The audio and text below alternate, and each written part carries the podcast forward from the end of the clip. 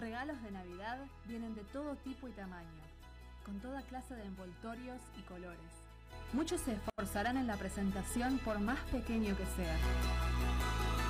Pero el regalo de Dios no vino en un paquete elaborado, sino que llegó en una noche fría y estrellada. Fue allí donde en un pesebre lleno de animales reposó el creador del universo. El mejor regalo de todos, envuelto sencillamente. En estas fiestas pondremos nuestros regalos bajo un árbol, pero el regalo de Dios fue puesto sobre un madero, obsequiándonos el don de la vida eterna. La Navidad es un tiempo para dar regalos como recuerdo del regalo máximo, Jesús. El mejor regalo entregado al mundo, entregado especialmente para cada uno de nosotros.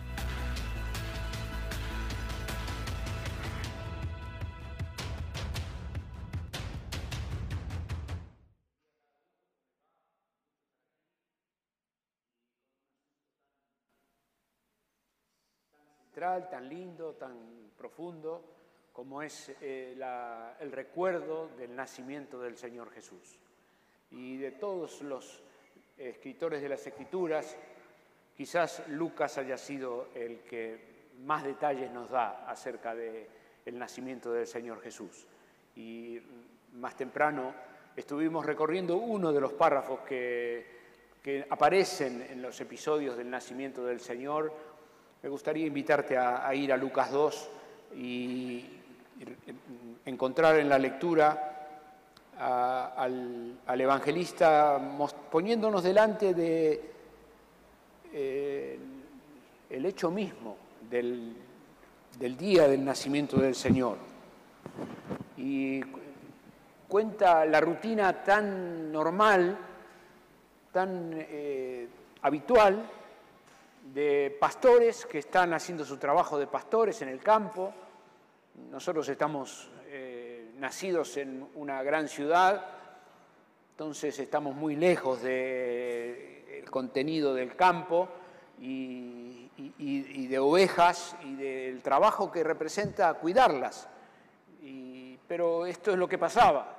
Un rebaño de ovejas es un conjunto que necesita de cuidado permanente a toda hora por los depredadores, por animales que puedan venir a, a, saltar a las ovejas y matar ovejas.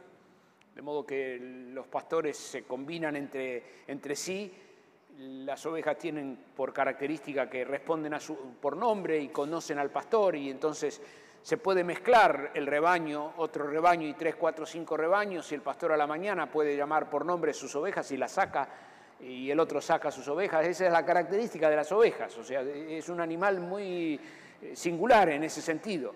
Y a las noches, como estrategia de, cooperación, eh, era mucho más seguro reunir los rebaños, y entonces entre cinco o seis pastores eh, hacían la vigilia de la noche, y hacen turnos a la noche, y cuidan entre todos, cuidan todas las ovejas. Y bueno, eso es lo que estaba pasando en el momento de, que destaca Lucas. Y te convido a que vayamos al capítulo 2 de Lucas y, y dice que aconteció en aquellos días que se promulgó un edicto de parte de Augusto César de que todo el mundo fuera empadronado. Este primer censo se hizo siendo Sireño gobernador de Siria e iban todos a ser empadronados, cada cual a su ciudad. Y José subió de Galilea a la ciudad de Nazaret, a Judea, a la ciudad de David que se llama Belén, por cuanto era la casa de la familia de David. Vamos al verso, al verso 8, había pastores en esa misma región que velaban y guardaban la vigilia de la noche sobre su rebaño y aquí se les presentó un ángel del Señor y la gloria del Señor los, rodeó de resplandor y tuvieron gran temor. Em, vamos de nuevo, leemos otra vez. ¿Qué dice? Dice que había pastores en la región, eso lo mencionamos recién, y se les presentó un ángel del Señor y la gloria del Señor los rodeó de resplandor, o sea que la noche sin luz en el campo abierto se transformó completamente no hay iluminación pública, no hay lámparas, no hay linternas, hay cielos estrellados de la, de la madrugada. Y de pronto el ángel del Señor aparece y mucha luz. De modo que los pastores se asustaron. ¿Para qué pasa acá? Pero eso no fue todo. Podemos continuar leyendo. Y dice que el ángel les dijo, les doy nuevas de gran gozo, que será para todo el pueblo que les ha nacido hoy en la ciudad de David, que es Belén, un Salvador, que es Cristo el Señor. Y esto les servirá por señal, hallarán al niño envuelto en pañales y acostado en un pesebre. Y repentinamente apareció con el ángel una multitud de huestes. Esto es una manera de hablar del de evangelista Lucas para ayudarnos a entender que ocurrió un fenómeno, una multitud de una hueste de ángeles, eso ya supone una cantidad. Y en este caso eh, Lucas habla de multitud de huestes, o sea, multitud de cantidades. Eso es lo que está diciendo. Está diciendo que eh, ocurrió un fenómeno que, eh, que los pastores no, no, no tenían previsto que iba a ocurrir, y que repasando la historia, la historia no tiene registro de un acontecimiento como este en, en el andar del Antiguo Testamento. Esto es un episodio que intenta marcar el almanaque, Dios está irrumpiendo en la historia humana para que todo observador tenga registro de que está pasando algo singular, algo para prestar atención. Y el nacimiento del Señor Jesús es Navidad y el nacimiento del Señor Jesús es, les ha nacido hoy en Belén un Salvador. Esta, esta idea de que Dios tiene un propósito de salvación, que Dios tiene planes de consumar una obra, de reunir de entre la multitud de personas que viven en la, en la tierra a un pueblo propio. Y el Señor Jesús mandó un Salvador. Y este Salvador, que nace en el pesebre de Belén, tiene un episodio concordante que es los, los, eh, los ángeles cantando. Y los ángeles cantan, y cantan gloria a Dios en las alturas y en la tierra paz, buena voluntad para con los hombres. Cantan del niño que nació en el pesebre de Belén. Y mientras en el pesebre hay un papá y una mamá que están acurrucando a un niño recién nacido, los ángeles cantan. Y aquí hay una concordancia que el cielo quiere mostrar a todo el que mira, que se da cuenta que no están haciendo un niño cualquiera, sino que es un niño que tiene los suficientes atributos como para que el cielo se movilice y proclame que les ha nacido hoy un Salvador. Les ha nacido hoy un Salvador. El mundo ha recibido un Salvador. Y esto de que el mundo ha recibido un Salvador es un episodio único que no se ha repetido y que no tendrá repetición. Es, es un, un, episodio que está ocurriendo por única vez, por primera y única vez. Qué interesante esto. Nuestra cabeza está tan llena de datos y tan llena de información que necesita detenerse un ratito y decir, pará, ¿qué está diciendo? Sí, sí, estoy diciendo que el nacimiento del Señor Jesús es un episodio único e irrepetible, que no tiene parangón alguno en la historia, nunca ocurrió un episodio igual, nació un niño concebido por el Espíritu Santo en el vientre de la Virgen María. Grande es el misterio de la piedad. Así hablaba el apóstol Pablo. Bueno, la historia fue avanzando y el Señor Jesús fue adulto, fue mayor, y cuando el Señor Jesús fue adulto, ya habló de una manera mucho más eh, clara y de una forma mucho más precisa acerca de la función que él venía a cumplir desde el cielo. Y el Señor Jesús se presentó a sí mismo y al hablar de sí, el Señor ya fue aclarándole a los apóstoles y a, sus discípulos que Él venía a la tierra con un propósito de salvación y que este propósito de salvación se consumaría mediante la muerte, su muerte en la cruz, que él iba a vivir una muerte de cruz. Los discípulos no les gustaba nada, no les gustaba nada, ni entendían mucho acerca de que este niño nacido en el pesebre iba a terminar crucificado. Este niño del pesebre, que era Dios, iba a terminar muriendo una, una muerte ignominiosa, una muerte horripilante, una muerte maldecida. Es una muerte eh, para lo peor, una muerte mal tenida. Nunca en el correr de, los, de la vida del Señor Jesús los discípulos convivieron cómodos con la idea de la muerte del Señor Jesús. Por un lado, porque el Señor Jesús era tenido por el Mesías, anunciado en el Antiguo Testamento. Y este Mesías anunciado en el Antiguo Testamento no concordaba con la idea del nacimiento eh, en un pesebre, ni concordaba con la idea de que era humilde, ni concordaba con la idea de que tenía compasión de la gente, ni concordaba con la idea que iba a morir en una cruz. No, el Mesías que eh, eh, la, población tenía en la cabeza era un rey, era un, uno que iba a imponer su imperio. Y resulta que estamos frente al Cordero de Dios que viene a quitar el, pecado del mundo.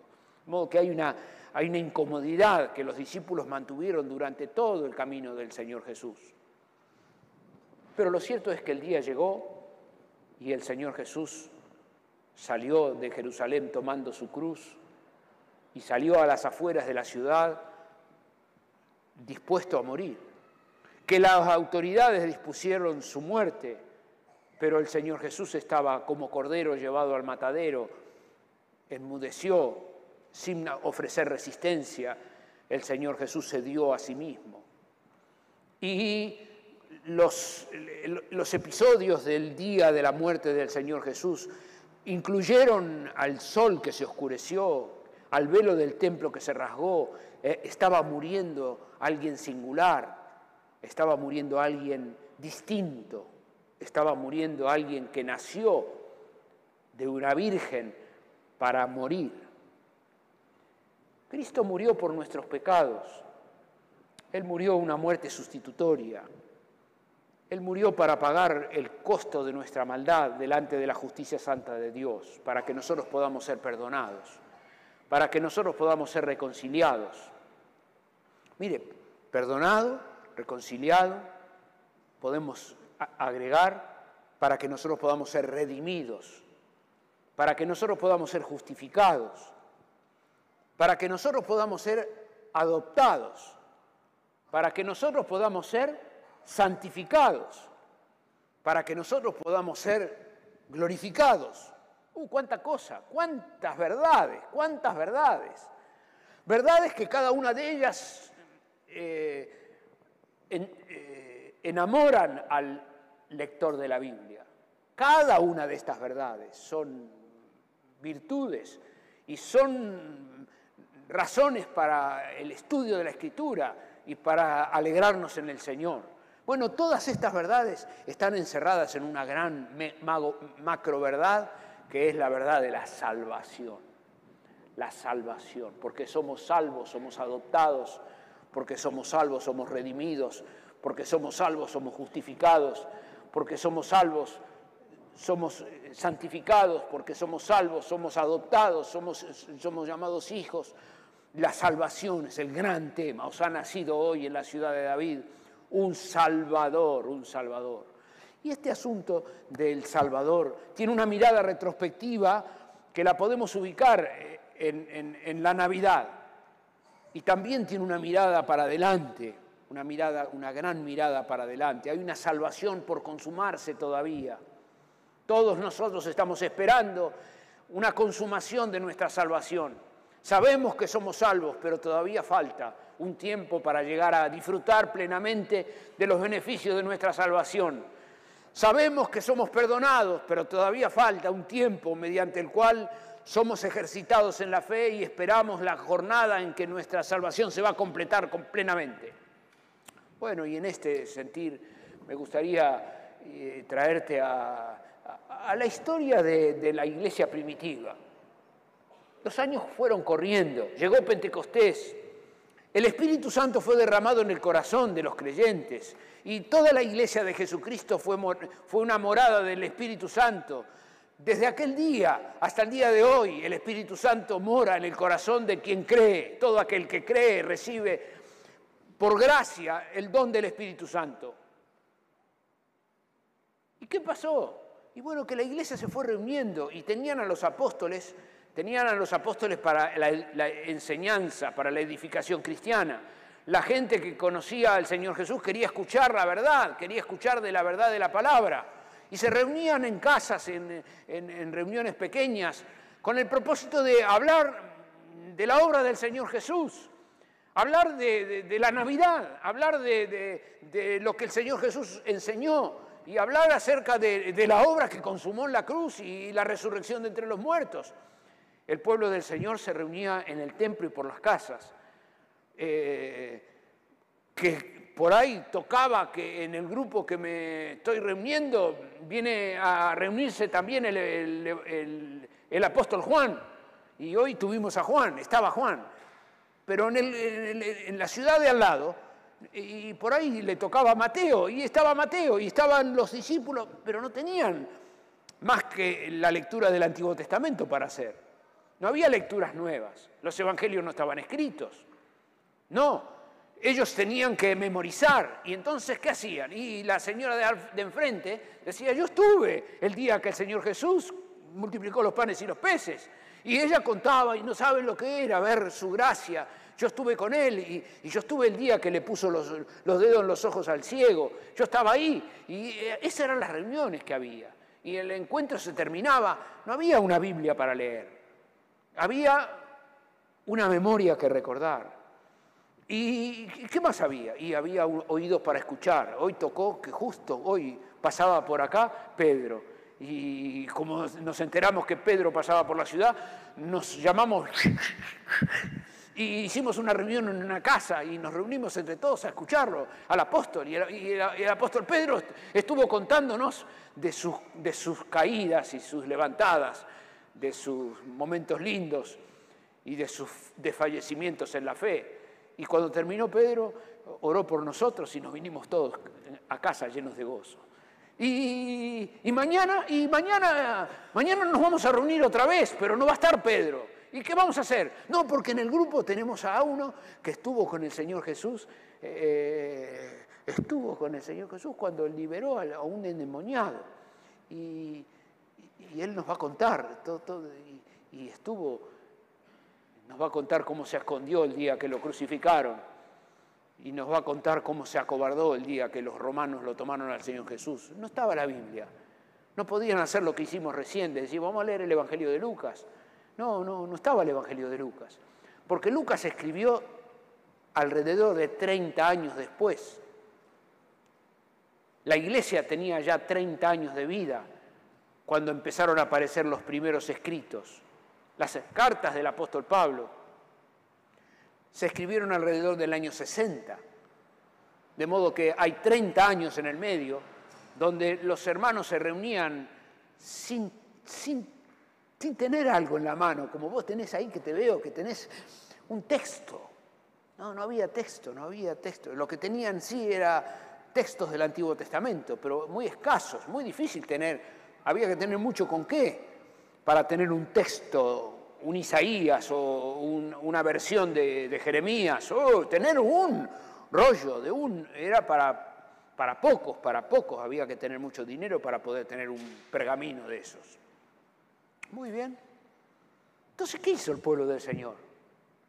Y se fue aprendiendo frases de memoria para reunirse a memorizar. Y los historiadores del Nuevo Testamento cuentan que el, pueblo del Señor cantaba, le ponía melodías a verdades de la palabra y cantaban y la letra de la canción era una verdad de la palabra que enfocaba en la persona del Señor Jesús. Los biblicistas que estudian el Nuevo Testamento profundamente ya están hoy en día totalmente ciertos, de que el apóstol Pablo eh, recurrió a los himnos de aquel día y integró en varias de sus maneras de escribir canciones que sostuvieron la fe del primer tramo de la iglesia primitiva. Y uno de ellos está en Filipenses el capítulo 2. Y en Filipenses el capítulo 2, quiero convidarte a leer, es una mirada que la iglesia primitiva tuvo acerca de la Navidad salvadora, de la Navidad que salva. Y la, lectura, el canto, el canto era verso 5, haya pues en ustedes el sentir que hubo también en Cristo Jesús, que vos me preguntás cómo era la melodía de la canción. No, eso te la debo. Que cómo cantaban, si tenían guitarra o, un arpa, mm, no sé. Siempre me llama la atención pensar que David, el pastor del Antiguo Testamento, tenía un instrumento con el cual le calmaba la ira a Saúl. ¿Cómo tocaría ese instrumento? ¿Cómo serían las, las, las cuerdas de esa... no sé, no sé, no sé. Tengo para pensar, te dejo para pensar. ¿Cómo cantaban? Desentonarían los hermanos, entonarían, sería, había, habría una soprano que cantara, que cantara con entusiasmo, no sé, no sé. Pero sí sé que el pueblo del Señor transcurrió años que no tenía el Nuevo, Testamento inspirado por Dios ya, ya redactado. Y cantaban, relataban, recitaban un credo parecido a esto que estamos por leer ahora. Y también le doy permiso a aquel que diga, no, pero esto que está diciendo mi hermano no, no, no necesariamente es cierto. No importa, te lo dejo, te lo, te lo regalo, aún para aquel que duda que sea cierto. Fíjate qué belleza la composición poética de lo que vamos a leer. Haya pues en ustedes el mismo sentir que hubo también en Cristo Jesús. En Cristo Jesús, Navidad, en Cristo Jesús, el cual, siendo en forma de Dios, no estimó el ser igual a Dios como cosa a que aferrarse. Hasta acá, vamos despacito. ¿Y acá qué está diciendo? Acá está diciendo, está apuntando a la preexistencia de Dios, el Señor Jesús. Está apuntando a la preexistencia del Señor Jesús. Hubo Navidad, hubo un día en el pesebre, hubo un nacimiento virginal ocurrido en el vientre de la Virgen María, hubo una concepción por medio del Espíritu Santo, pero quien fue concebido existía antes, preexistía, estaba antes, era Dios, eterno Dios, infinito, todopoderoso, omnisciente, Dios, Padre, Hijo y Espíritu Santo. Haya pues en ustedes el sentir que hubo en Cristo Jesús, el cual, siendo en forma de Dios, Dios desde la eternidad y por los siglos de los siglos, ahora este Dios que es el verbo que por medio del cual fueron hechas todas las cosas y todas las cosas por él subsisten, este que estaba en la eternidad se hizo hombre. Esta es una belleza de la Navidad que la Navidad no es un día donde comienza la vida del Señor Jesús, sino que es el día que el Señor Jesús ingresó a la historia humana. Él estaba viviendo antes, Él era en forma de Dios, siendo en forma de Dios. Claro, a más de uno de, quien está frente a esta lectura le va a llamar la atención que diga en forma de Dios.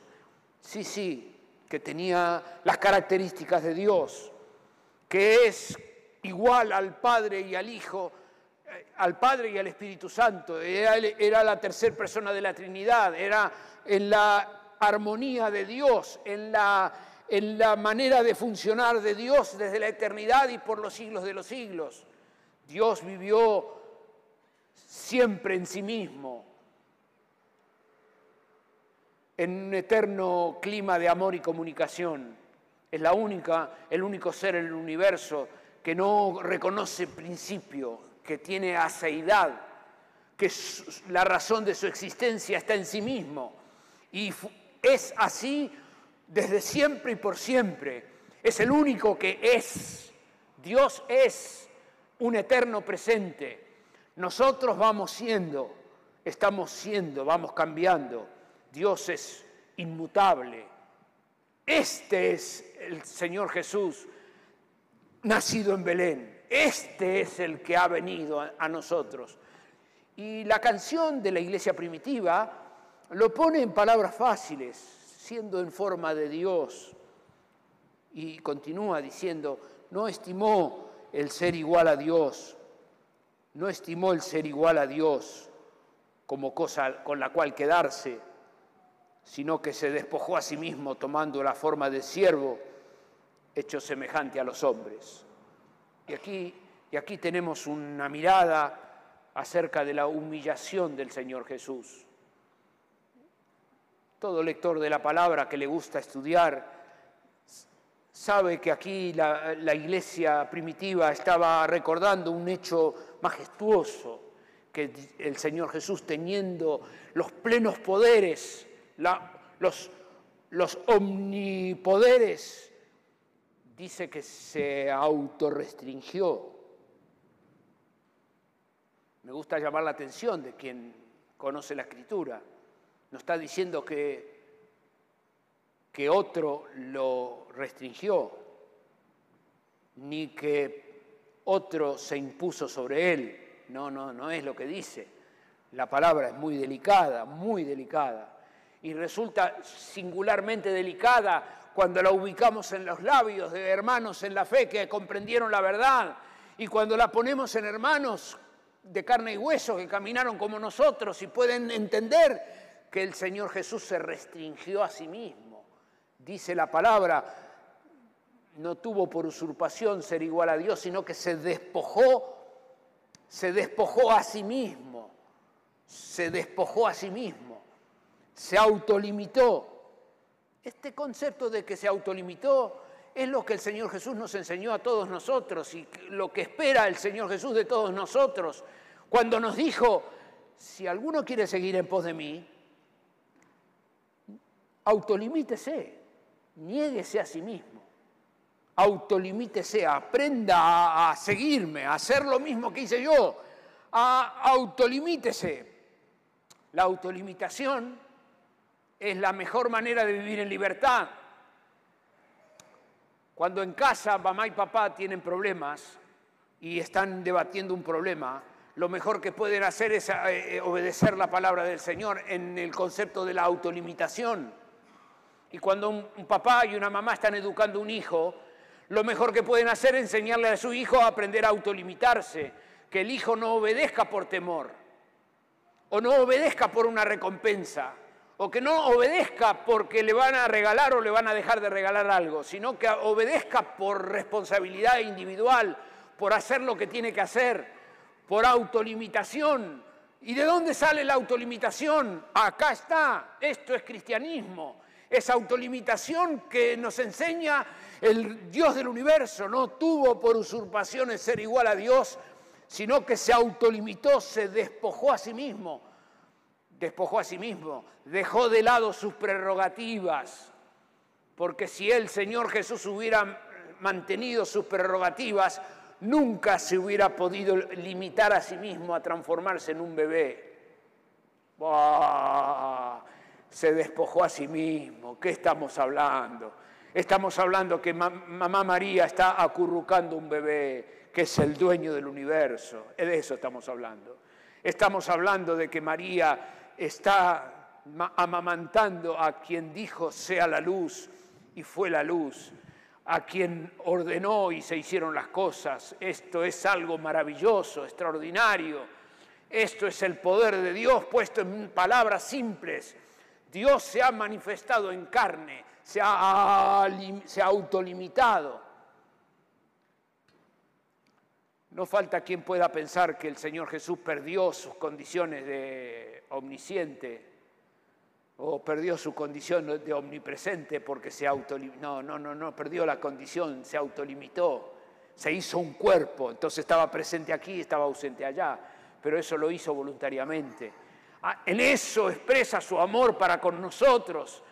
Dios muestra su amor para con nosotros y una manera muy, muy potente que el Señor Jesús muestra su amor para con nosotros es este fenómeno de que no tuvo por usurpación la prerrogativa de quedarse en el esplendor de la gloria, sino que vino a buscar y a salvar lo que se había perdido. Vino el Señor Jesús a buscarme, Él vino a buscarme y no paró hasta encontrarme.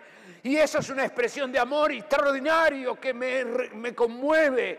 Es ese amor que me derrota, es el amor de Dios que destruye todos nuestros argumentos, todas nuestras altanerías y nos, nos desmorona. El Señor Jesús, nos gana por demolición, porque Él demuele la soberbia humana, la demuele diciéndonos no tuve por usurpación el quedarme como Dios, sino que me he despojado a mí mismo, me he despojado a mí mismo, viniendo a ser, viniendo a ser viniendo a ser. Estoy hablando así, pensando en aquel que le gusta leer la escritura. Estoy diciéndote que el Señor Jesús vino a ser contingencia, vino a ser como nosotros, un ser eterno que era inmutable, vino a, transformarse en una criatura que iba a crecer, que el Señor Jesús creció. Déjame que me ría un poquito. El Señor Jesús creció, el mero crecimiento del Señor Jesús es una muestra de su amor inconmensurable, que el Señor Jesús creció y se hizo una criatura que crecía. Eso es, eso es majestuoso, majestuoso, extraordinario. Te lo dejo para tu meditación, te dejo una línea para pensar y te dejo también para que puedas regocijarte en el amor de Dios. Pero la escritura nos pone delante de algo más que esto y dice que se despojó a sí mismo tomando la forma de un esclavo. Va, tomando la forma de un esclavo. ¿Y qué más? Y hecho semejante a los hombres y estando en la condición de hombre, se humilló a sí mismo, haciéndose, haciéndose. ¿Tenés ahí la palabra? ¿Cómo sigue? Una palabra, una palabra que, este, este mundo no quiere ni mencionar. Haciéndose haciéndose obediente. El Señor Jesús hizo, se hizo lo que Adán y Eva no pudieron hacer. Jesús vino a ocupar el lugar y Él vino a ocupar el lugar que Adán y Eva dejaron vacante. Y toda la raza dejó vacante. Jesús vino a ocupar el lugar que yo dejé vacante, porque soy un hijo de Adán. Y es un lugar que nuestros hijos dejan vacantes y necesitan que nosotros como padres le ayudemos a, descubrir que están dejando vacante un lugar. Y el Señor Jesús vino a ocupar un lugar.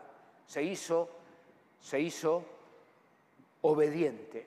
Y mi hermano, estoy ayudándote a recorrer la escritura que nos ubica delante de la preexistencia de Dios, el Señor Jesús, que nos está llamando a la humillación del Señor Jesús y ahora nos trae a la obediencia del Señor Jesús. Y esta, esta obediencia lo, llevó hasta el final. Es una obediencia con un recorrido de costo, una, una obediencia con un recorrido a todo precio por lo cual se humilló a sí mismo haciéndose obediente y eh, el, decir es hasta la muerte, es obediente, obediente cuando, cuando las cosas son adversas, obediente hasta la muerte. Si la desobediencia trajo consigo el pecado, la obediencia ha traído consigo la bendición si la obediencia ha traído consigo la maldición, la obediencia trae consigo la vida eterna. Y esto necesitamos meditarlo y necesitamos invertir tiempo para, para meditarlo, porque no se trata de una obediencia impuesta desde afuera, no se trata de que obedezco porque tengo que obedecer, no, no, no, no, eso no es cristianismo, es una autorrestricción obediente. Esto es cristianismo. Y esto es lo que nos ayuda a entender lo que, lo que significa la libertad. Bueno, vamos a pensar ahora mismo en un papá y una mamá. Acá están. Y vamos a pensar en lo que pasa, eh, bueno, te hablo de mí para lo que pasa en casa. Que no, que sí, que me dijiste, que no me dijiste, que era, que era vos, que me pusiste, que vos... ¿Cómo se resuelven los problemas? Vos tenés la culpa porque es culpa tuya. ¿Así se resuelve? No, no, no. Los problemas desde el punto de vista cristiano se resuelven con autorrestricción. Es autorrestricción. Es niéguese a sí mismo. ¿Quién? Él le dice a ella, vos negate a vos misma. No, no, no, no, no. Vos tenés que aprender a negarte a vos misma. ¿Vos viste lo que dice la palabra? Que vos tenés que negar. No, no, no, no, no no, no, no, no, no. Que sea engrandecido el Señor. Y yo cuando miro tu rostro sonriente, me doy cuenta que estás entendiendo plenamente lo que estamos hablando. Y eso me llena de gozo, porque eso es lo que desea la palabra. Desea que entendamos que se trata de mi autodisciplina. Bueno, y usted me va a decir, hermano, ¿y cómo hago eso? Hacemos eso por el poder del Espíritu Santo. Hacemos eso por el poder de Dios que opera en nosotros. El poder de Dios que opera en nosotros nos llama a la libertad. Y la libertad es el derecho que tenemos a hacer lo que tenemos que hacer. Eso es la libertad. La libertad es el derecho que cada uno tiene de comportarse como tiene que comportarse, negarse a sí mismo, autorrestringirse. Y el Señor Jesús nos enseña el recorrido. Se autorrestringió haciéndose obediente. ¿Obediente a quién? Obediente, obediente, me da temor. Cuando me hablan de la obediencia, digo, no, para, para, para. ¿Obediente a quién? Bueno, aquí hay una, una belleza más para poner sobre la mesa. Y la belleza nos la presentó el Señor Jesús en su momento de crisis máxima. Cuando el Señor Jesús estaba él viviendo su crisis máxima. El Señor Jesús se puso a orar en el monte de Getsemaní diciendo, Padre, si es posible, pasa de mí esta copa de la ira tuya para que yo no beba la copa de la ira tuya, que está ahí, que me toca. Si es posible, en mi obediencia, yo estoy dispuesto a obedecer, pero si es posible, pasa de mí esta copa sin que yo la beba. ¿Y qué, cómo termina la oración? Pero no se haga mi voluntad, sino la tuya. ¿Obedecer a quién? Obedecer a mi marido, obedecer a mi esposa, obedecer a mi suegra, obedecer al gobierno, obedecer a un juez, obedecer a, quién, obedecer al Dios vivo y verdadero que mora en mí, obedecer al Espíritu vivo de Dios que mora en mi corazón, obedecer a la palabra que enriquece el Espíritu que mora en mí, obedecer a la palabra inspirada del Espíritu Santo que me llena de, Cristo, me llena de Dios y me guía. La palabra me lleva, la palabra me habla, la escritura me, disciplina, la escritura me llama a ser obediente obediente hasta la muerte. En el caso del Señor Jesús es una muerte singular y, que ninguno de nosotros puede imitar, aunque muera una muerte de cruz. Porque la muerte de la cruz que murió el Señor Jesús incluía toda la ira de Dios que cayó sobre él, incluyó la ira de Dios, si es posible, pasa de mí la copa de la ira que me toca, eh, me toca beber. Padre, si es posible, pasa de mí. Y al rato lo vamos a escuchar al Señor Jesús decir, Dios mío, Dios mío, Dios mío, Dios mío. La obediencia me ha llevado a un extremo que te digo, Dios mío, Dios mío, ¿por qué me has desamparado? Dios desamparó al Señor Jesús para ampararte a vos. Y me, Dios desamparó al Señor Jesús para ampararme a mí. Jesucristo nos ha amparado, nos ha amparado eternamente. Y el, texto de la Escritura dice que porque Cristo ha muerto, por nuestros pecados y ha resucitado para probar que lo que hizo en la cruz era, verdadero.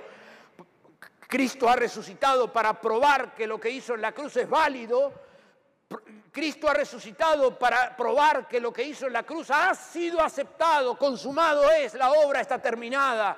Cristo ha muerto y ha saciado a satisfacción las demandas de la justicia santa de Dios.